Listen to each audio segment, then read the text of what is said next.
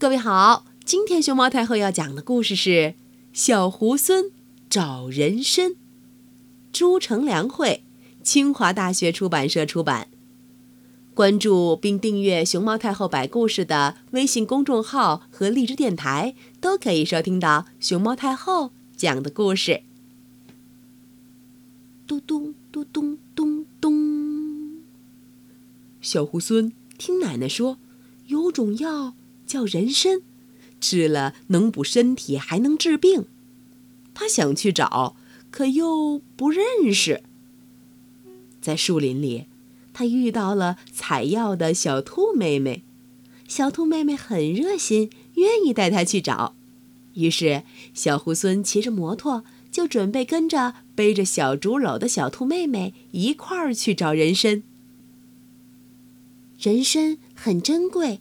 几十年才能长成，它的根长得像人。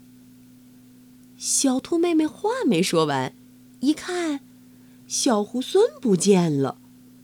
原来小猢狲看到了山羊公公，他认为山羊公公比小兔妹妹年纪大，一定比小兔妹妹懂得多，就去问正叼着烟斗、咂巴着嘴儿的山羊公公了。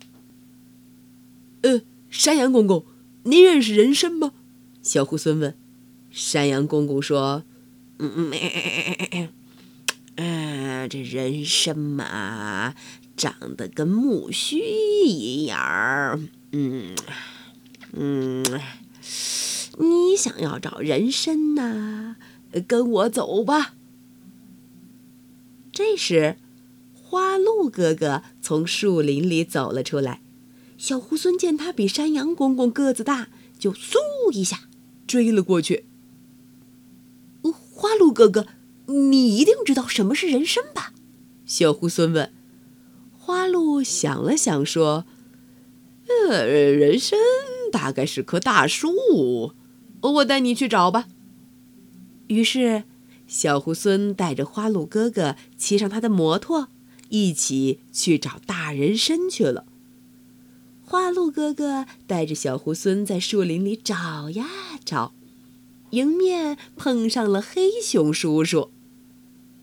黑熊叔叔又粗又壮，比花鹿哥哥更高大。小猢狲想，嗯，不用说，他肯定懂得更多。小猢狲边想边把花鹿哥哥给撇开了。黑熊叔叔，您您肯定认识人参。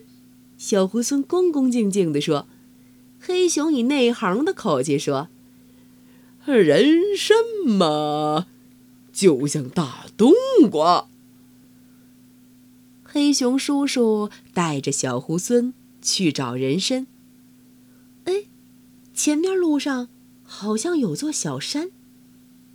小猢狲走近一看，发现，啊，原来是大象伯伯。小猢狲丢开黑熊叔叔，抱住大象的腿说：“象伯伯，您长得最大，肯定懂得最多，您一定知道什么是人参。”穿着背带裤的大象伯伯笑了起来：“哈哈，懂得多不多，怎么能根据个子长得大不大来判断呢？”大象伯伯笑着说。我可不知道什么是人参。大象伯伯又说：“要知道怎么酿蜜，应该去问蜜蜂；要知道啥时候播种，应该问布谷鸟。那那找人参该问谁呢？”小猢狲问。